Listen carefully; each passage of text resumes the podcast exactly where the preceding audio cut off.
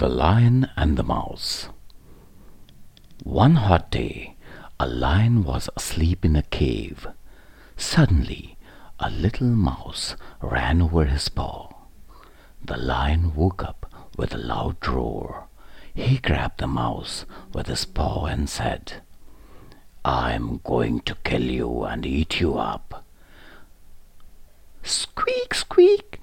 Please, Mr. Lion, Please don't eat me. Some day I will help you. Ha ha ha ha ha! You help me? Don't make me laugh. But I'm not that hungry, so I will let you go.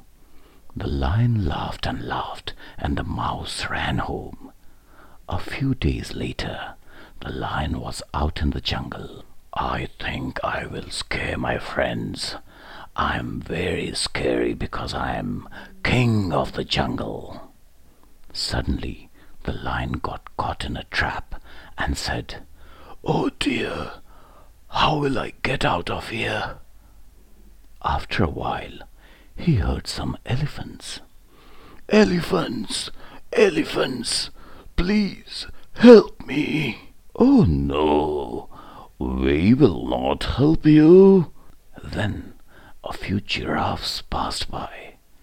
He cried, Giraffes! Giraffes! Please help me! Giraffe said, Oh no! We will not help you! The lion grew cold and hungry and began to think he would never get home to his nice warm cave. Then he heard the hissing of snakes.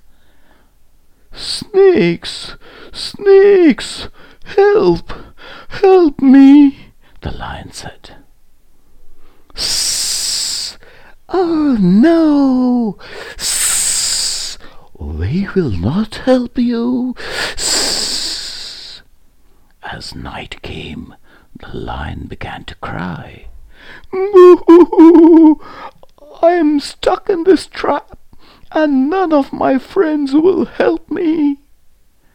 Then he heard some owls hooting in the trees. Owls! Owls! Please help me!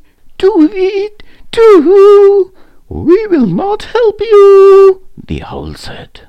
The lion was very sad. He didn't know what to do. Then he heard the squeaking of a mouse. Squeak, squeak! Why are you crying, Mr. Lion? I am stuck in this trap, and nobody will help me. I will help you, the mouse said. From then on, the lion and the mouse were very good friends. The lesson of the story is bigger is not always better.